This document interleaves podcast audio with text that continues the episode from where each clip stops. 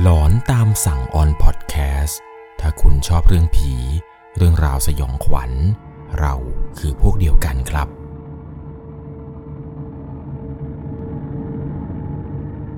สวัสดีครับทุกๆคนครับ ขอต้อนรับเข้าสู่หลอนตามสั่ง อยู่กับผมครับ 11 LC เรื่องราวความสยองขวัญใน EP นี้ครับ ต้องบอกตามตรงว่า เป็นเหตุการณ์ที่หลายๆ คนเนี่ยถ้าเกิดได้ฟัง จะไม่ค่อยมีใครอยากจะเชื่อแน่นอนครับ ว่าเรื่องราวต่อไปนี้เนี่ยมันจะเกิดขึ้นกับผู้หญิงคนหนึ่งได้ เพราะว่าเธอเองก็ไม่เคยเชื่อเหมือนกันครับ ว่าสิ่งที่มันเกิดขึ้นทั้งหมดนี้ มันจะเกิดจากวิญญาณดวงดวงหนึ่ง ที่เป็นวิญญาณตามติดเธอมาจากชาติปางก่อนเรื่องราวเรื่องนี้นะครับ ผมต้องเกิดให้ฟังคร่าวๆแค่นิดเดียวพอ เพราะเนื่องจากว่าเนื้อหาใน EP นี้ครับ ค่อนข้างที่จะมีความซับซ้อน ลองฟังกันดูนะครับ เดี๋ยวคุณจะได้รู้ว่า สาเหตุอะไรที่เธอคนนี้ถึงได้เจอเรื่องราวสยองขวัญต่างๆ นานา มันเป็นเพราะอะไร ในตอนท้ายครับ เดี๋ยวผมจะเฉลยให้ฟัง ว่าสาเหตุอะไรแล้ว เธอถึงต้องเจอเรื่องราวที่สยองขวัญได้ขนาดนี้ ก่อนจะเข้าไปรับชมรับฟังกันนี้นะครับ ก่อนอื่นเนี่ยต้องบอกก่อนเลยว่า ประสบการณ์สยองขวัญใน EP นี้ เป็นเรื่องราวที่เกิดขึ้นจริงกับผู้หญิงคนหนึ่ง จะต้องใช้วิจารณญาณในการรับชมรับฟังกันให้ดีๆ โดยเรื่องราวในวันนี้ครับ ถูกส่งมาจากผู้ฟังทางบ้านท่านหนึ่ง ผมขออนุญาตใช้นามสมมุติเธอว่าคุณแป้งหอม ขออนุญาตเรียกสั้นๆ ว่าคุณแป้งนะครับ เรื่องในวันนี้เนี่ยจะมีความหลอน บางเรื่องเนี่ยอาจจะเหลือเชื่อ แต่ทั้งหมดนี้ครับ ที่ทุกคนจะได้ฟังกันต่อไปนี้ มันเกิดขึ้นจริงๆ กับตัวของเธอ ขออนุญาตเกริ่นคร่าวๆให้ฟังว่า ตัวของคุณแป้งเองเนี่ยเป็นคนสุดท้องของครอบครัว พ่อกับแม่เนี่ยจะมีลูกสาวถึงสามคน ตัวเธอเนี่ยเป็นลูกหลง ลูกหลงที่ว่าเนี่ยไม่ได้แปลว่าพ่อกับแม่ไม่ได้ตั้งใจจะมีนะครับ แต่ว่าตัวของเธอเนี่ยห่างจากพี่สาวคนโต 12 ปี แล้วก็ห่างจากคนกลางอีก 10 ปี ช่วงที่แม่คลอดเธอเนี่ยช่วงนั้นเนี่ยพ่อกับแม่ทะเลาะกกันบ่อยมาก อันนี้คือแม่เล่าให้ฟังครับ ว่าตอนที่ตั้งท้องเธอเนี่ย เหมือนกับพ่อจะติดพนัน แล้วแกก็นอกใจแม่ไปมีเมียน้อย ตบตีแม่อยู่บ่อยครั้ง จนกระทั่งคุณแม่เนี่ยได้คลอดเธอออกมา แล้วก็เลี้ยงเธอมาจนถึงอายุประมาณ 3-4 ขวบ แม่เนี่ยตัดสินใจเลิกลากับพ่อคนนี้ แล้วก็พาลูกๆครับ ย้ายมาอยู่ที่จังหวัดอำนาจเจริญ ทีแรกเนี่ยอยู่ที่โคราช แล้วก็ย้ายมาอยู่ที่นี่ พอย้ายมานี่แหละครับ ก็มาอยู่บ้านกับยาย แม่เนี่ยก็ต้องฝากเธอเอาไว้กับยายให้ยายได้ช่วยเลี้ยง ส่วนตัวของแม่นั้นเนี่ยจะเข้ากรุงเทพไปหางานทำแต่ว่าแม่เนี่ยส่งเงินให้กับยายในทุกๆเดือน พี่สาวสองคนเนี่ยเรียนอยู่โรงเรียนประจำแม่ก็เลยไม่ค่อยห่วงเท่าไหร่ ผ่านไปประมาณไม่กี่ปีครับ ปรากฏว่า คุณแม่เนี่ยได้สามีใหม่ สามีใหม่คุณแม่คนนี้ครับ เขาเนี่ยเป็นชาวต่างชาติ และแกก็ใจดีมาก แกรักแม่มากครับ ไม่คิดว่าในชีวิตนี้เนี่ยจะได้เห็นแม่เนี่ยกลับมามีความสุขอีกครั้ง สามีใหม่ของแม่เนี่ยแกซื้อที่ดินแถวๆบ้านยาย แล้วก็ปลูกบ้านใหม่ให้กับแม่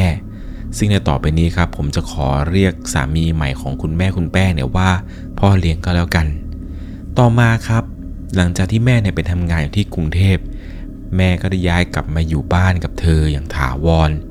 ช่วงนั้นเนี่ยเธอก็เริ่มโตเป็นสาวแล้ว พอพ่อเลี้ยงเนี่ยจะเป็นคนเลี้ยงดูแม่ ทุกอย่างเนี่ยจะส่งเสียให้หมด รวมไปถึงเลี้ยงดูเธอแล้วก็พี่สาวอีกสองคน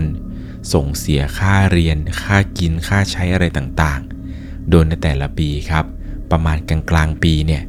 แม่กับพ่อเลี้ยงเนี่ยจะพากันบินกลับไปประเทศของพ่อเลี้ยงกัน ไปทีหนึ่งเนี่ยก็ไปประมาณ 3 เดือน และช่วงเดือนที่แม่ไปเนี่ยจะเป็นช่วงกลางๆปี ประมาณเดือนมิถุนากรกฎาสิงหา ประมาณปลายปลายสิงหาเนี่ยแม่ก็จะกลับไทย และพ่อเลี้ยงเนี่ยก็จะบินกลับมาไทยในช่วง 3 เดือนนั้นเช่นเดียวกัน หลังจากนั้นในอีก 3 เดือนครับประมาณธันวามกรากุมภาพ่อเลี้ยงเนี่ยก็จะเดินทางกลับประเทศต้นทางของเขาไป แล้วเดี๋ยวพอเดือนมิถุนาอะไรเนี่ยแม่ก็จะบินไปหาพ่อเลี้ยงแล้วก็จะกลับมา เป็นอยู่อย่างนี้อยู่ประมาณปีกว่าๆนี่แหละครับ และช่วงที่แม่เนี่ยย้ายมาอยู่กับเธอที่บ้านยาย ก็ได้ย้ายเข้ามาอยู่บ้านหลังใหม่ที่พ่อเลี้ยงเนี่ยสร้างเอาไว้ให้กัน แรกๆที่เข้ามาเนี่ยก็ไม่ได้มีเรื่องราวอะไรผิดปกติหรอกนะครับ ไม่ได้เห็น ไม่ได้เจอ ไม่ได้ยินเสียง ไม่ได้กลิ่นอะไรแปลกๆเรียกได้ว่าสัญญาณอะไรต่างๆ ที่เวลาคนจะเจอผีกันเนี่ยตอนนั้นเนี่ยเธอย้ายมาอยู่เนี่ยก็ไม่ได้พบเจออะไรทั้งสิ้น จนกระทั่ง ถึงเวลาที่แม่เนี่ยต้องบินกลับไปต่างประเทศ 3 เดือนทำให้เธอเนี่ยต้องอยู่บ้านคนเดียว ตอนกลางคืนเนี่ยแม่จะให้ยาย แล้วก็น้าเนี่ยมานอนเป็นเพื่อน คืนแรกเนี่ยน้าให้พี่สาว นั่นก็คือลูกสาวของน้านี่แหละครับ แล้วก็พี่เขยเนี่ยมานอนเป็นเพื่อน บ้านที่พ่อเลี้ยงสร้างเอาไว้ให้นี้ มันเป็นบ้านสองชั้นครับ ข้างบนเนี่ยเป็นไม้ ข้างล่างเนี่ยเป็นปูน เธอเนี่ยนอนข้างล่าง ส่วนพี่สาว พี่เขยนอนอยู่ข้างบน ปรากฏว่าพี่สาวแล้วก็พี่เขยนี้ครับ มันนอนได้แค่สามคืน หลังจากนั้นเนี่ยก็ไม่เห็นว่าจะมาอีกเลยทำให้น้าแล้วก็สามีของน้าเนี่ยต้องมานอนแทน เธอเนี่ยอยู่กับน้าแล้วก็สามีของน้าจนเกือบเดือน แล้วก็นึกสงสัยว่าทำไมลูกสาวของน้าเนี่ยถึงไม่กลับมานอนเป็นเพื่อนอีก ทั้งๆทที่ลูกสาวของน้าเนี่ยครับ ก็ไม่ได้มีธุระจะไปไหนอะไรเลย ตัดสินใจถามน้าในวันนั้นเลยแหละครับ ว่าสาเหตุอะไรทำไมพี่สาวกับพี่เขยเนี่ย ถึงไม่ยอมมานอนด้วย มานอนได้แค่สามวันเอง แล้วทำไมเขาไม่มานอนกับหนูอีกนาเล่าให้ฟังว่า ช่วงที่ลูกสาวของเธอเนี่ยก็คือพี่สาวแล้วก็พี่เขยนั้นมานอน ในคืนแรก ตอนกลางดึก พี่เขยเนี่ยสะดุ้งตื่นพอตื่นเนี่ยก็อยากจะกอดเมีย พอจะหันไปกอดเมียเท่านั้นแหละ ก็ได้เจอกับเด็กผู้ชาย เป็นเด็กผู้ชายคนหนึ่งครับ นอนอยู่ตรงหน้าของพี่เขย ในจังหวะนั้นเนี่ยเขาตกใจจนตัวเนี่ยสะดุ้งขึ้นมา อะไรกัน เด็กที่ไหนเนี่ยมันถึงมันนอนอยู่ตรงขั้นกลางระหว่างตัวของพี่เขย แล้วก็แฟนของพี่เขยตอนนั้นเนี่ยเขาตกใจจนทำอะไรไม่ถูก ได้แต่พนมมือสวดมนต์ครับ สุดท้ายเนี่ยเด็กคนนั้นที่นอนอยู่เนี่ย ก็ได้หายไป นี่แหละคืนแรกที่เจอ ส่วนคืนที่สองเนี่ย ในขณะที่พี่เขยเนี่ยนอนอยู่ดีๆ ตอนนั้นเนี่ยก็รู้สึกตัว แต่ไม่ได้ลืมตาขึ้นมากำลังจะหันไปกอดเมีย ปรากฏว่าตอนที่เอื้อมมือไปกอดนี้ ความรู้สึกเนี่ยมันแปลกๆ อ้อมกอดที่กอดเมียในตอนนั้น มันไม่เหมือนเลย รูปพันธ์สันฐาน ลักษณะการนอน รวมไปถึงรูปร่างของลำตัว มันไม่เหมือนเมียของเขา เหมือนตอนนั้นเนี่ยกอดกับเด็ก เด็กที่แบบเป็นตัวเล็กๆ ตอนที่หันไปกอดเนี่ยยังไม่ได้ลืมตา แต่คำคำๆดูตัวอ้อมกอดเนี่ยมันดูเล็กๆ ปรากฏว่าตอนที่ลืมตาขึ้นมา เป็นเมียตัวเอง แต่พอหลับตา ตอนที่กอดเนี่ยมันก็มีความรู้สึกเหมือนกับไม่ได้กอดเมียตัวเอง พอลืมตามาดูอีกที ก็เห็นว่าเมียตัวเองนี่แหละครับ ที่เป็นพี่สาวเนี่ยก็นอนอยู่ปกติ เขาพยายามสังเกตดูครับ ว่าถ้าเกิดเอื้อมมือไปกอด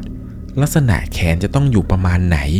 เพราะตัวของพี่สาวที่เป็นเมียพี่เขยเนี่ยก็ไม่ได้ตัวเล็กอะไรมากมาย ยิ่งเวลานอนตะแคงด้วยเนี่ยลำตัวมันก็จะตั้งแล้วมันก็จะสูง เขาเนี่ยมองดูแล้วครับ ว่าลักษณะของกอดเมื่อสักครู่นี้ น่าจะไม่ใช่กอดเมียตัวเองอย่างแน่นอน เขาเนี่ยรู้สึกว่าค่ำคืนนี้เนี่ยมีบางอย่างผิดปกติแปลกๆไป จนกระทั่งเนี่ยเขาเผลอหลับไป เข้าสู่คืนที่สามนี่แหละครับ พี่เขยเนี่ยสะดุ้งตื่นกลางดึกเหมือนเดิม แต่ช่วงที่แกสะดุ้งตื่นเนี่ย พี่สาวเนี่ยกำลังลุกขึ้นไปเข้าห้องน้ำพอดีในกลางดึก พอพี่เขยเห็นเช่นนั้นเนี่ย แกก็นอนต่อ สักพักหนึ่งครับ พี่เขยแกรู้สึกว่าที่นอนเนี่ยมันแบบสั่นๆ ทีแรกเนี่ยคิดว่าเมียเนี่ยกลับมาแล้ว เพราะว่าเตียงเนี่ยมันโยกไปโยกมา มันยุบ เหมือนกับมีคนเนี่ยมานั่งและกำลังจะล้มตัวลงนอน ปรากฏว่าในตอนนั้นเนี่ยแกก็กำลังหลับเคลิมนี่แหละครับ และพอเตียงสั่นเนี่ยแกก็คิดว่าเมียมันนอนอยู่ข้างหน้า เพราะมันมีความรู้สึกเหมือนกับมีใครบางคนเนี่ยมันนอนอยู่ตรงข้างหน้าแก แกก็กำลังจะกอดเมียเหมือนกับทุกๆคืน แต่ในค่ำคืนนี้ พอแกกอดไปไอ้ความรู้สึกที่ว่าแกกอดเด็กเหมือนกับคืนที่สองเนี่ย มันกลับมาอีกครั้ง รอบนี้แกตัดสินใจลืมตาขึ้นมาดู แล้วแกก็ได้เห็นครับว่า คนที่แกกอดอยู่นี้เนี่ย มันเป็นเด็กผู้ชาย นอนตะแคง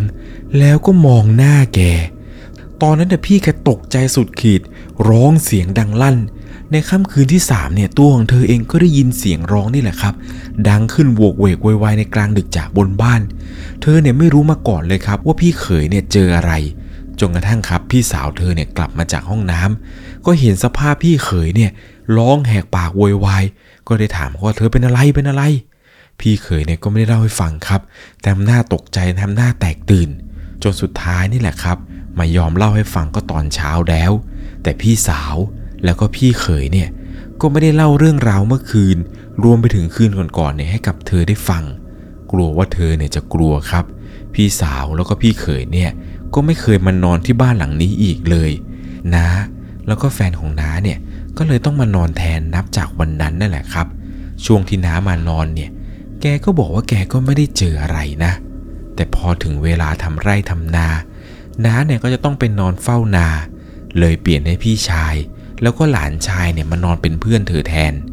พี่ชายกับหลานชายเนี่ยก็นอนบนบ้านเช่นเดิม เหมือนกับทุกๆคนที่เวลามานอนเป็นเพื่อนเนี่ย ก็จะนอนอยู่ที่ชั้นบน มันนอนได้ประมาณ 4-5 คืน พี่ชายแล้วก็หลานชายเนี่ย ก็ไม่กลับมาอีกเลยน้าก็เลยบอกให้ยายนี่แหละครับ มานอนเป็นเพื่อนแทนซะ แต่ยายเนี่ยบอกว่าให้แป้งเนี่ยมานอนกับยายดีกว่า กลางคืนเนี่ยล็อกบ้านเอาไว้ กลางวันเนี่ยอยากไปดูหนังที่บ้านเนี่ยก็ไป ไปดูทีวีไปเล่นเกมอะไรเนี่ยก็เข้าบ้านไปซะ ส่วนกลางคืนเนี่ยมานอนเป็นเพื่อนยายจะดีกว่า พอดีมันมีวันหนึ่งครับ ที่เธอ พี่ชาย หลานชาย ได้นั่งคุยกันอยู่ที่หน้าบ้านยาย ในวันนั้นเนี่ย พี่ชายเนี่ยเปิดประเด็นขึ้นมาเลยครับ แกเนี่ยพูดขึ้นมาประมาณว่า เออ แป้ง ตอนกูไปนอนเป็นเพื่อนมึงอะสี่ถึงห้าคืนน่ะ กูฝันทุกคืนเลยว่ะ กูฝันว่ามีเด็กมาดึงขา แทบไม่ได้นอนเลยแต่ละคืนแล้วหลานชายเนี่ยได้ยินแบบนั้นเนี่ยหลานชายก็พูดตัดขึ้นมาเลยครับว่า เออเออเออเหมือนกันเลยเหมือนกันเลย ผมฝันน่ะ ผมฝันว่ามีเด็กมาดึงขาผมสองคนนี้ครับ ฝันเป็นเรื่องเดียวกันได้อย่างไร เธอเนี่ยก็ดูงงๆครับในตอนนั้น เด็กเนี่ยก็ไม่น่าจะพูดอะไรที่เป็นเรื่องโกหก ดูแล้วเนี่ยครับ ทั้งสองคนเนี่ยน่าจะพูดเรื่องจริง สิ่งที่ทั้งสองคนเนี่ยฝันถึงที่ว่ามีเด็กมาดึงขา รวมไปถึงพี่สาวแล้วก็พี่เขยที่มานอนตอนนั้น ที่น้าเล่าให้ฟังว่า คืนแรกคืนสองคืนสามเนี่ยพวกเขาเจออะไร ที่ว่าพี่เขยเจอเด็กเนี่ย มันประกอบกันกับที่สองคนนี้เนี่ยเล่าให้ฟังว่าฝันเห็นเด็กด้วย ตอนนั้นเนี่ยเธอก็ทำเป็นว่าไม่ได้คิดอะไรมาก คิดซะว่าสองคนนี้เนี่ยคงจะพูดเพ้อเจ้อฟังฟังไปแล้วก็ลืมไปครับจนกระทั่งถึงวันที่แม่นี่แหละครับ จะเดินทางกลับมาที่บ้าน เธอเนี่ยก็นอนอยู่ที่บ้านยายรอ เพื่อที่จะให้แม่เนี่ยครับกลับมานอนด้วยกัน แม่เนี่ยก็กลับมาถึงครับ และแม่เนี่ยก็พาเธอเนี่ยมานอนที่บ้านตามเดิม เหมือนกับทุกๆวันที่แม่เนี่ยอยู่ หลังจากนั้นเนี่ยก็ใช้ชีวิตมาอยู่ในบ้านหลังนี้ เธอเองก็ไม่ได้เห็นหรือว่าพบเจออะไรแปลกๆ เหมือนกับที่คนอื่นเนี่ยเจอ ถามแม่แม่ก็ไม่รู้ ถามแม่แม่ก็บอกว่าแม่ไม่เจออะไร แม่หลับฝันดี ทุกอย่างตอนนั้นเนี่ยดูราบรื่นไปหมดเลยจนกระทั่งตัวของเธอนี่แหละครับ เริ่มมีเพื่อน เพื่อนเนี่ยก็เริ่มมาค้างคืนที่บ้าน ถึงเวลาที่แม่เนี่ยบินไปต่างประเทศ คราวนี้ครับ เธอเนี่ยก็พูดกับแม่ไว้เลยว่า แม่ ถ้าแม่ไปต่างประเทศครั้งนี้เนี่ย ไม่ต้องให้ใครมานอนเป็นเพื่อนแป้งก็ได้นะ แป้งนอนคนเดียวดีกว่า แป้งนอนคนเดียวได้ ตอนนั้นเนี่ยแม่ก็ไม่ได้ว่าอะไรครับ เพราะว่าว่าไปเนี่ยก็ไม่ได้ ช่วงนั้นเนี่ยเธอเป็นเด็กดื้อแล้วก็มึนมากๆ อยู่บ้านคนเดียวตลอดเลยครับ จันทร์ถึงศุกร์เนี่ยไปโรงเรียน กลับมานอนบ้านเสาร์อาทิตย์เนี่ยไปอยู่บ้านเพื่อนบ้าง เพื่อนเนี่ยมาเล่นที่บ้านบ้างสลับกันไป แต่ยายเนี่ยจะเดินมาดูบ่อยๆครับ ก็ไม่ได้ปล่อยให้ใช้ชีวิตคนเดียวอะไรขนาดนั้น บางวันเนี่ยมีเพื่อนมานอนค้างที่บ้าน ก็จะมานอนในห้องของเธอนี่แหละครับ แต่ทุกคนที่มานอนค้างบ้านเธอ จะพูดเป็นเสียงเดียวกันเลยครับว่า แป้ง บนบ้านมึงมีคนอยู่เหรอ ทำไมได้ยินเสียงหัวเราะ ได้ยินเสียงร้องไห้เหมือนเสียงเด็กเลย เธอเนี่ยก็บอกกับเพื่อนครับว่าไม่มี บนบ้านไม่มีใคร ก็มีแค่กูนี่แหละที่อยู่บ้านกับมึง คุณแป้งเนี่ยตั้งแต่อยู่มา ก็ไม่ได้เจออะไรต่างๆ ที่ทุกคนเนี่ยเจอกัน จนกระทั่งเธอนี่แหละครับ ได้ออกจากโรงเรียน แล้วก็ไปสมัครกศนไว้ ไปเรียนนอกระบบเอา เพราะว่าตอนนั้นเนี่ยเธอเริ่มมีแฟน สมัยนั้นเนี่ยติดแฟนมากครับ โทรศัพท์โทรกันเนี่ยเป็นว่าเล่น ก่อนนอนเนี่ยก็จะโทรทิ้งเอาไว้ ปล่อยให้สายสนทนาเนี่ยมันยาวไปจนถึงเช้า ผมเชื่อว่าหลายๆคนเวลามีแฟนเนี่ยเด็กยุค 90 เนี่ยมักจะทำกันแทบจะทุกคนแหละครับ คือโทรคุยกันนี่แหละครับ แล้วก็ต่างคนเนี่ยก็ต่างหลับ โทรศัพท์เนี่ยก็คาอยู่อย่างนั้น บางทีช่วงนั้นเนี่ยออนสกายกันเนี่ยก็คือออนทิ้งเอาไว้ ออนเอ็มอะไรต่างๆเนี่ยก็ออนทิ้งเอาไว้กัน ช่วงนั้นนั่นแหละครับ เป็นช่วงที่แม่เนี่ยต้องบินไปต่างประเทศอีกครั้ง เธอเนี่ยก็บอกแม่เหมือนเดิมครับว่าเธอเนี่ยโตแล้ว นอนคนเดียวได้ ไม่ต้องบอกให้ใครมานอนเป็นเพื่อนนะแม่ มีอยู่คืนหนึ่งครับในกลางดึก เธอเนี่ยนอนอยู่ที่หน้าทีวี แล้วก็ไม่ได้เข้าไปนอนที่ห้องนอนตัวเอง ปิดไฟ ปิดทีวี แต่โทรศัพท์เนี่ยยังเปิดคุยกับแฟนเอาไว้อยู่ แล้วเธอเนี่ยก็หลับไป เช้ามาครับ แฟนของเธอเนี่ยก็ถามว่า เธอ เมื่อคืน ออยู่กับใครอะตอนนั้นเธอก็งงครับ เพราะว่าเธอเนี่ยอยู่บ้านคนเดียว จะมีใครอยู่กับเธอได้ยังไง ก็บอกอยู่ว่าอยู่คนเดียว ช่วงนั้นเนี่ยเธอกับแฟนก็ทะเลาะกันเอาเรื่องเลยแหละครับ ตกกลางคืนมาเนี่ยก็คาสาย โทรหากันปกตินี่แหละครับ แม้ว่าจะทะเลาะกันอยู่ก็ตาม ปิดไฟ ปิดทีวี แล้วก็นอน เช้ามาครับ แฟนก็ยังคงถามเธอเหมือนเดิมว่า แป้ง เมื่อคืนอยู่กับใคร ใครมาอยู่ด้วย เธอเนี่ยบอกว่าไม่มีใคร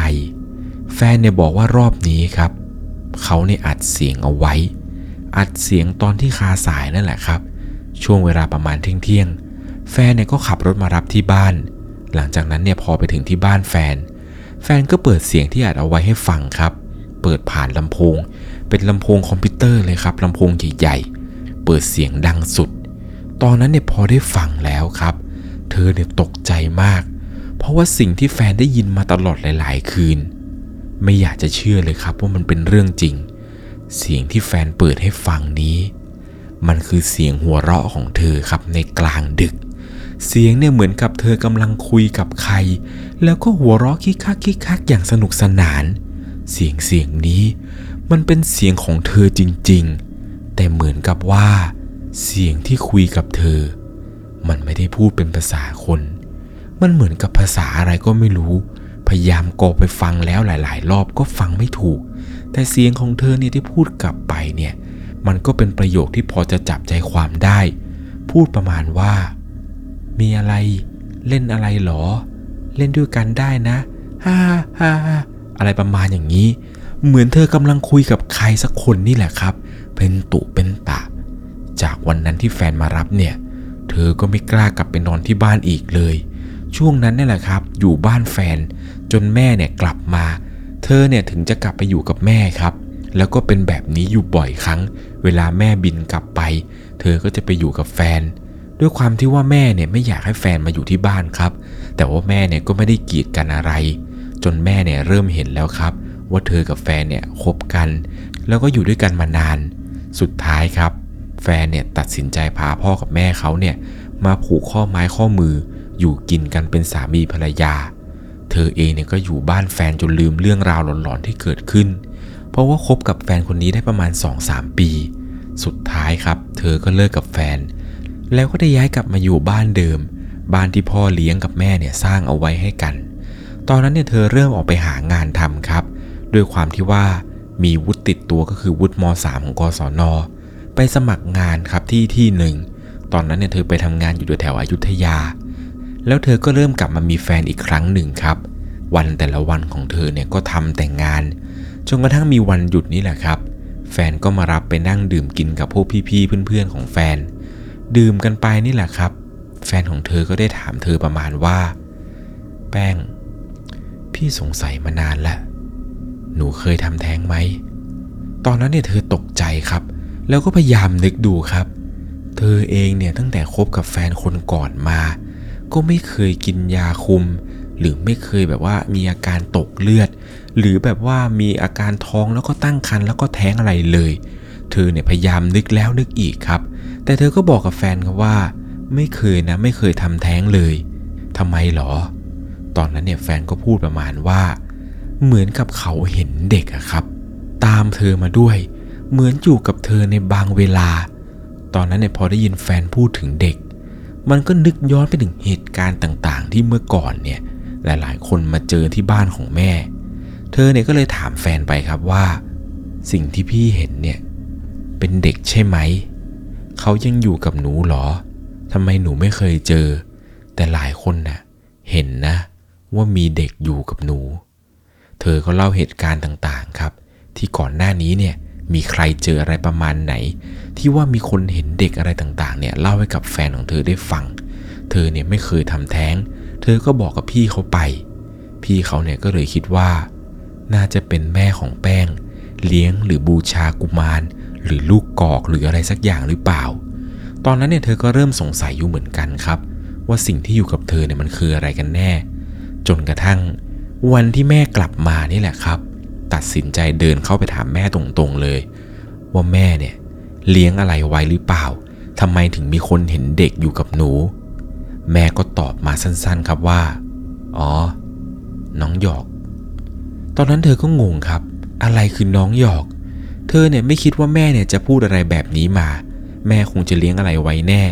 แต่ก็ยังอยากรู้ครับว่ามันเป็นอะไร แม่เลี้ยงอะไรกันแน่ทำไมมันถึงติดตัวเธอมา และสิ่งที่แม่บอกว่าน้องหยอกเนี่ยมันคืออะไร หลังจากที่เธอรู้คำตอบนี้แหละครับ เธอก็มาคุยกับแฟนว่าแม่เนี่ยพูดประมาณว่าน้องหยอก แต่ไม่รู้ว่ามันคืออะไร ระหว่างนั้นเนี่ยเธอก็พยายามหาคำตอบโดยตลอด แต่ตอนที่คบกับแฟนคนนี้ครับ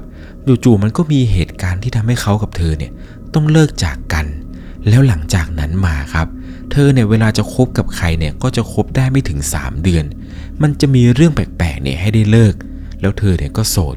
โสดได้ไม่นานก็มีแฟนใหม่ พอมีแฟนใหม่ปุ๊บครับ มันก็มีเหตุให้เลิก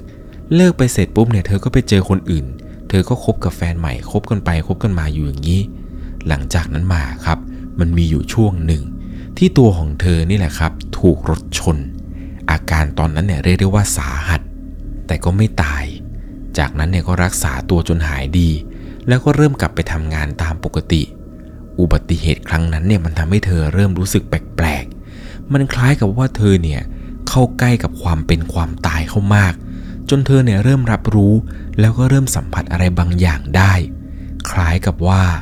การถูกรถชนในครั้งนั้นของเธอเนี่ยมันเหมือนกับเป็นการเปิดดวงตาดวงที่สามที่เธอเนี่ยจะสามารถเห็นผี เห็นวิญญาณ อันนี้เนี่ยผมเข้าใจได้เลยครับ บางทีแล้วเนี่ยพอเราเข้าสู่จุดที่เรียกว่าความเป็นความตายมันก้ากึ่งกันแล้ว แล้วก็ บางทีกลับมาตอนที่ยังมีชีวิตอยู่ เราอาจจะได้เจอ หรือได้เห็นอะไรบางอย่าง คุณแป้งเนี่ยก็รับรู้ได้เลยครับ มันเหมือนกับมีใครเนี่ยอยู่กับเธอตลอดเวลาทำงาน เลิกงานกลับมาที่ห้อง ตอนที่อยู่ห้องเนี่ยก็อยู่คนเดียว แต่มีความรู้สึกเหมือนกับไม่ได้อยู่คนเดียว จนกระทั่งครับ เธอเนี่ยทำงานมาเรื่อยๆเรื่อยๆ ปรากฏว่ามีอยู่วันหนึ่ง ได้รับฟังข่าวร้ายจากที่บ้าน เพราะว่าคุณยายเนี่ยเสีย ตอนนั้นก็ได้ลากลับบ้านที่อำนาจเจริญ มางานศพของคุณยาย ช่วยงานศพจนเสร็จก็มานอนพักเอาแรงที่บ้านตัวเอง ก็นอนในห้องของเธอนี่แหละครับ ห้องที่อยู่ชั้นล่าง อาบน้ำทำธุระอะไรเสร็จก็เตรียมตัวที่จะเข้านอน แต่ในช่วงที่กำลังจะหลับเนี่ย ปรากฏว่าไฟบนบ้าน มันเปิดเปิดแล้วมันก็ดับดับ มันติดติดดับดับอยู่อย่างนี้ทั้งทั้งที่ตัวของเธอเนี่ยอยู่บ้านคนเดียว แม่เนี่ยก็อยู่ที่งานศพยาย ซึ่งแม่เนี่ยก็บอกเธอเอาไว้ว่า แม่จะนอนที่บ้านยาย เธอเนี่ยเป็นคนที่ไม่กลัวเรื่องผีเท่าไหร่ เลยไม่ได้ตกใจ รู้แล้วล่ะครับ ว่าผีเนี่ยมันมีอยู่จริง แต่ก็ไม่เคยกลัว เพราะมีความคิดที่ว่า มีก็มีไป เธอก็ไม่เคยไปลบหลู่ ต่างคนต่างอยู่อย่ามากวนกันก็พอ ในคืนนั้นเนี่ยเธอก็ห่มผ้านอนหลับโดยที่ไม่ได้สนใจ งานศพของคุณยายเสร็จเนี่ย เธอก็กลับไปทำงานต่อที่อยุธยา ตอนที่กลับมาทำงานเนี่ยครับ มันมีวันหยุดเนี่ย ก็ไปสังสรรค์ไปนั่งดื่มตามร้านเหล้านั่งชิลกัน ไปตอนนั้นเนี่ยก็ไปกับกลุ่มเพื่อนๆนัดกันไปแต่ละรอบเนี่ยก็จะมีเพื่อนในโรงงานไปกันประมาณ 3-4 คน ไปถึงร้านนั่งชิลวันไหนไป3เนี่ยเด็กเสิร์ฟก็มักจะเสิร์ฟแก้วมาให้ 4 ใบ วันไหนไป 4 เด็กเสิร์ฟก็จะเสิร์ฟให้ 5 ใบ เพื่อนที่ชวนไปนี่แหละครับ เจอแบบนี้จนชิน เพื่อนบางคนเนี่ยก็เคยเจอกับสิ่งที่มันอยู่กับเธอ บางคนเนี่ยก็ไม่เจอ คนที่เจอเนี่ยก็จะถามประมาณว่า แป้ป้งเคยทำแท้งเหรอ แป้งเลี้ยงอะไรหรือเปล่า ตอนนั้นเนี่ยเธอก็ตอบไปแบบไม่ได้ใส่ใจครับว่า เออ แม่กูเลี้ยง แม่กูให้มันมาเฝ้ากูเนี่ย เพื่อนเนี่ยก็เหมือนกับเจอจนชินครับ เพราะสิ่งที่มันอยู่ด้วยเนี่ย ไม่ได้มาหลอกหรือมาทำอะไรให้รู้สึกกลัวเลย เธอเนี่ยจะมีพี่ที่สนิทอยู่หนึ่งคนครับ เป็นพี่ผู้หญิง ผมขออนุญาตใช้นามสมมติว่าพี่มนนะครับ พี่มนเนี่ยรู้จักกันมาหลายปี ตั้งแต่มาสมัครงานที่นี่ใหม่ ๆ วันแรกที่พี่เขามาทำงานเนี่ย สภาพคือหน้าเนี่ยดำโทมเหมือนแกไม่ได้หลับไม่ได้นอน ตอนนั้นเนี่ยก็ถามพี่แกประมาณว่า พี่มนพี่มนแกเป็นอะไรทำไมไม่ได้นอนหรอพี่ทำไมสภาพพี่ดูไม่ได้เลย พี่มนแกก็ตอบประมาณว่า นอนนะ พี่นอนเยอะด้วย แต่ช่วงพักเบรกเนี่ย พี่ยืมรถไปวัดแป๊บหนึ่งได้ปะเธอเนี่ยก็บอกว่าได้ได้พี่ได้ ช่วงพักเบรกครับ เธอเนี่ยก็กุญแจรถให้กับพี่มนได้ยืม พี่มนเนี่ยก็ทำใบขออนุญาตออกจากโรงงานในช่วงพักเบรกเพื่อที่จะไปวัด พี่มนเนี่ยก็กลับมาเข้างานตามปกติ แล้วก็กุญแจรถเนี่ยมาคืนให้เธอ วันนั้นเนี่ยเป็นวันศุกร์จำได้ดี เพราะหลังจากที่ไปวัดเสร็จครับเสาร์อาทิตย์เนี่ยเป็นวันโอทีพี่มนเนี่ยก็ไม่มา มาอีกทีเนี่ยก็วันจันทร์ วันจันทร์เนี่ยพี่มนมาทำงานตามปกติ แกเนี่ยกลับมาด้วยสีหน้าที่ปกติ ใบหน้าแววตา ดูยิ้มแย้มแจ่มใสดูสดชื่น ไม่เหมือนกับวันแรกที่เจอแก ที่ว่าใบหน้าโสมๆดำๆเหมือนคนโดนของ ตอนนั้นเนี่ยก็ถามแกครับว่า พี่มนไปทำอะไรมาทำไมหน้าดูใส หน้าไม่ดำไม่โทมเหมือนวันก่อนเลย พี่มนก็เล่าให้ฟังครับว่า แกไปทำบุญมา พอดีลูกที่แท้งไปเนี่ยมาขอส่วนบุญ ก็เลยไปทำบุญให้เขา พอเธอได้ยินแบบนั้นครับ ตัดสินใจถามพี่มนไปครับว่า พี่พี่ไปวัดไหนอะ่ะเขาทำอะไรบ้างอะ่ะ แล้วเขารู้ได้ไงว่าลูกพี่มาขอส่วนบุญ พี่มนแกก็เล่าให้ฟังครับ เธอเนี่ยก็เลยขอพี่มนเนี่ยพาไปวัดนั้นหน่อย เพราะว่าอยากจะรู้เหมือนกันครับ ว่าสิ่งที่มันตามติดตัวเธออยู่เนี่ย มันคืออะไรกันแน่ พอวันหยุดครับ ก็นัดกันกับพี่มนเพื่อที่จะเดินทางไปที่วัดนั้น ก็ซื้อของไปถวายพระ ช่วงสายๆเนี่ยพอไปถึงที่วัด พี่มนเนี่ยก็พาเดินไปที่กุฏิพระท่าน วัดนี้เนี่ยอยู่ในจังหวัดอยุธยานี่แหละครับ แต่ผมขออนุญาตที่จะไม่เอ่ยชื่อวัดนะครับ พอถวายของอะไรเสร็จเนี่ย พระท่านก็ถามเธอว่า โยม โยมมาทำบุญให้ใคร เธอก็ตอบไปครับว่ามาทำบุญให้กับยายที่เพิ่งเสียไปค่ะ แล้วก็เจ้ากรรมในายเวรพระท่านเนี่ยก็พูดกลับมาประมาณว่าทำไมไม่ทำให้ดวงวิญญาณที่อยู่ใกล้ๆตัวเราด้วยล่ะ ตอนนั้นเธอก็งงครับ พระท่านหมายถึงใคร แต่เธอก็ไม่ได้ถามอะไรต่อ พอพี่มนเนี่ยรีบถวายกวดน้ำเสร็จก็จะรีบพากันกลับ และพอถึงวันหยุดอีกครั้งหนึ่งครับ รอบนี้เนี่ยเธอตัดสินใจเดินทางไปที่วัดนี้คนเดียว ซื้อของไปถวายแบบที่พี่มนเนี่ยพาทำในวันนั้น ถวายเสร็จเนี่ยพระท่านก็ถามแบบเดิมเลยครับ โยมมาทำบุญให้ใคร เธอก็ตอบไปเหมือนเดิมครับ มาทำบุญให้กับยายที่เพิ่งเสียค่ะ แล้วก็เจ้ากรรมนายเวรปรากฏว่ารอบนี้ครับพระท่านเนี่ยก็ยื่นกระดาษเปล่ามาให้หนึ่งแผ่น แล้วก็ปากกาหนึ่งด้าม และพระท่านก็พูดว่า โยม โยมเขียนคำว่า น้องชายลงไป ตอนนั้นเนี่ยเธอก็ตกใจมากครับ มันคืออะไร แต่ก็เขียนตามที่พระท่านเนี่ยบอกด้วยความตกใจเนี่ยก็ไม่กล้าถามอะไรท่านต่อ ก็หยิบปากกานี่แหละครับ เขียนคำว่าน้องชายลงไปในกระดาษแผ่นนั้น หลังจากนั้นเนี่ยก็กวดน้ำเสร็จ กลับไปห้อง ถึงห้องเนี่ยก็โทรหาแม่เลยครับ เธอเนี่ยก็พูดกับแม่ประมาณว่า แม่ แป้งมีน้องชายใช่ไหมแม่ แป้งมีน้องชายใช่ไหม แม่เนี่ยพอได้ยินคำนั้น แม่เนี่ยค่อยๆสะอึกสะอื้นแล้วแกก็ร้องห่มร้องไห้เลยครับ เสียงปลายสายที่คุยกับแม่ในตอนนั้นเนี่ยแม่ร้องไห้แบบร้องจู่ๆก็ร้องไห้ออกมา แกก็เล่าให้ฟังทั้งน้ำตาเลยนะครับว่า แป้งเนี่ยคือลูกหลง ลูกที่พ่อกับแม่เนี่ยไม่ได้ตั้งใจที่จะมี ตอนที่แม่อุ้มท้องแป้งเนี่ย แม่เนี่ยตัดสินใจกินยาเพื่อที่จะปิดชีวิตตัวเอง ตอนอายุคันประมาณ 8 เดือน เพราะว่าแม่เนี่ยน้อยใจที่พ่อไปมีเมียน้อย แป้งเนี่ยคลอดก่อนกำหนด แต่คลอดออกมา รอดแค่แป้งคนเดียว ส่วนน้องชายเนี่ยเสีย พอแม่เล่าให้ฟังเช่นนั้นครับ เธอก็เริ่มเข้าใจทุกอย่างเลยแหละครับ แล้วก็ไม่ได้คิดที่จะถามเรื่องนี้อะไรกับแม่ต่อ ท่านเนี่ยคงจะเสียใจมาก เธอเองเนี่ยก็ช็อกเหมือนกันครับ ที่มารู้ทีหลังว่า ตอนที่แม่ตั้งครรภ์เธอเนี่ย จริง ๆ แล้วเธอมีฝาแฝดอีกหนึ่งคนที่อยู่ในท้อง แต่ปรากฏว่าตอนที่คลอดออกมา เธอเนี่ยรอด แต่พี่เนี่ยไม่รอด เธอรู้ในวันนั้นเนี่ยเธอก็น้ำตาแตกเหมือนกันครับจนกระทั่งมีวันหยุดนี่แหละ เธอตัดสินใจกลับไปหาพระท่านที่วัดนั้นอีกครั้ง ถวายของอะไรเสร็จเนี่ย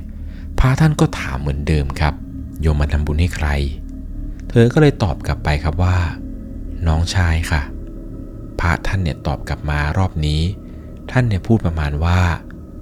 รู้แล้วสินะ ว่าอะไรอยู่กับเรา เขาไม่ไปไหนหรอกโยม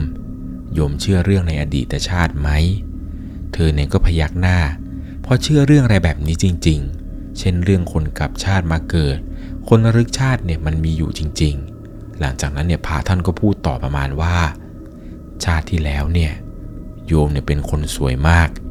มีคนเข้ามาหาเยอะเลย พ่อแม่เนี่ยก็อยากให้ตกแต่งกับคนรวยๆ แต่เธอนั้นเนี่ยมีความรักให้กับคนคนหนึ่งที่เขาจน ครอบครัวเธอเนี่ยรู้ก็ไม่อยากยุ่ง ด้วยความรักมากเนี่ยปรากฏว่าเธอเนี่ยชวนกันไปผูกคอตาย น้อยอกน้อยใจ ที่ว่าพ่อกับแม่เนี่ยไม่เห็นด้วยกับความรัก ก่อนจะผูกคอตายกัน ได้สาบานกันไว้ว่า จะเกิดมาคู่กันทุกชาติไป แต่ชาติที่แล้วนี่แหละตอนที่ผูกคอตาย ปรากฏว่า ครอบครัวของเธอเนี่ย ได้มาช่วยเธอเอาไว้ทัน แต่ตอนนั้นเนี่ยเหมือนกับปล่อยให้ฝ่ายชายเนี่ย มันดิ้นจนเชือกรัดคอจนขาดใจตายต่อหน้าต่อตาเธอ ส่วนเธอเนี่ยก็มาตอมใจตามตายที่หลังไป และเมื่อถึงเวลาที่เธอต้องมาเกิด เขาก็ตามมาเกิด แต่เขาเกิดยังไม่ได้ เพราะมันยังไม่หมดเวรหมดกรรมที่เขาได้ฆ่าตัวเองตาย เขาต้องชดใช้กรรมก่อน กรรมยังไม่หมด ตอนที่เธอได้ฟังพระอาจารย์ท่านนี้พูดเนี่ย เธอก็ร้องไห้เลยแหละครับ ได้ฟังเช่นนี้ตอนนั้นในน้ำตาท่วมเลย พระท่านเนี่ยก็พูดต่ออีกว่า แต่เขาไม่ไปไหนหรอกนะ เวลาเธอมีแฟน แฟนคนไหนที่ไม่ดีเนี่ย เขาเนี่ยจะทำให้มีเรื่องจนต้องเลิกกัน คนไหนดีกับเธอร้อยเปอร์เซ็นต์เขาถึงจะยอมไปจากเธอ ซึ่งมันไม่มีหรอก คนที่จะมารักเราแบบรักเราจริง ๆ ตอนนั้นเนี่ยเธอก็พอจะรู้แล้วล่ะครับ ว่าสาเหตุอะไรที่ผ่านมา เวลามีแฟนทีไรเนี่ยจะคบคบเลิกเลิกตลอดเลย ปัจจุบันนี้ครับ เธอเนี่ยเวลาจะกินข้าว เธอจะเรียกน้องชายมากินด้วยทุกครั้ง เพราะมีความรู้สึกได้ว่า เขายังอยู่ ครั้งไหนที่ไม่เรียกกินด้วยเนี่ย เหมือนกับข้าวจะหกออกจากปากกินเลอะเทอะมุมปากมาก เธอเนี่ยไม่คิดมาก่อนเลยครับ สาเหตุที่คนรอบๆข้างเธอเนี่ยเห็นวิญญาณที่เป็นเด็ก หรือได้ยินเสียง หรือเห็นเด็กผู้ชายอะไรต่างๆนี้ มันคือวิญญาณของพี่ชาย ที่เกิดมาพร้อมกับเธอ แต่เสียชีวิตก่อน เรื่องราวเรื่องนี้ครับ ผมก็อยากจะฝากไว้เป็นอุทาหรณ์สอนใจให้กับใครหลายๆ คนเลยแหละครับ เกี่ยวกับเรื่องของการทำแท้ง เกี่ยวกับเรื่องของการฆ่าตัวตาย เรื่องนี้นะครับฟังเอาไว้เนี่ยผมเชื่อว่าเป็นวิทยาทานให้กับใครได้หลายคน เอาไว้สอนลูกสอนหลานได้เลยแหละครับ ถึงแม้ว่าเรื่องราวเรื่องนี้นะครับ มันจะมีความน่ากลัว แต่อย่างน้อยเนี่ยมันก็ยังมีเรื่องราวของความรู้ กฎแห่งกรรมกงกรรมกงเกวียนอะไรต่างๆเนี่ยสอดแทรกเอาไว้ด้วยยังไงแล้วนะครับ นี่ก็เป็นประสบการณ์สุดหลอนของคุณแป้ง ที่ได้ส่งเรื่องราวนี้เข้ามา ผมก็ต้องบอกเลยครับ ว่าตอนที่ผมได้อ่านเนี่ยผมรู้สึกขนลุกไปหมดเลยแหละครับ ใครจะไปคิดล่ะครับ ว่าตอนจบตอนสุดท้ายเนี่ยจะพีคได้ขนาดนี้ ทีแรกเนี่ยผมเข้าใจว่าเป็นผีเหมือนกับเป็นวิญญาณเล่ร่อน และเข้ามาอยู่ในบ้านของแม่จนสุดท้ายเนี่ยทุกคนในบ้านเนี่ยต่างพากันเจอ หรือบางทีแล้วอาจจะเป็นกุมารทองที่แม่เลี้ยงเอาไว้ ที่ไหนได้ไม่ใช่เลยครับ แต่เป็นวิญญาณของน้องชาย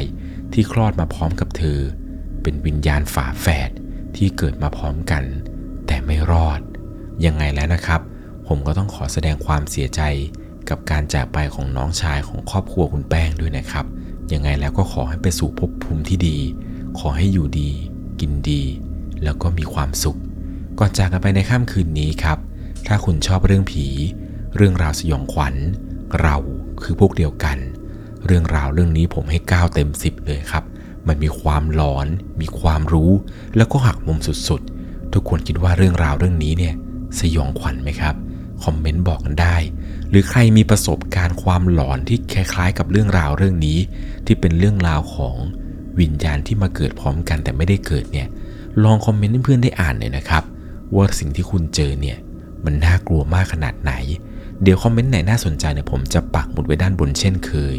สำหรับในค่ำคืนนี้ นอนหลับฝันดี ราตรีสวัสดิ์ครับ สวัสดีครับ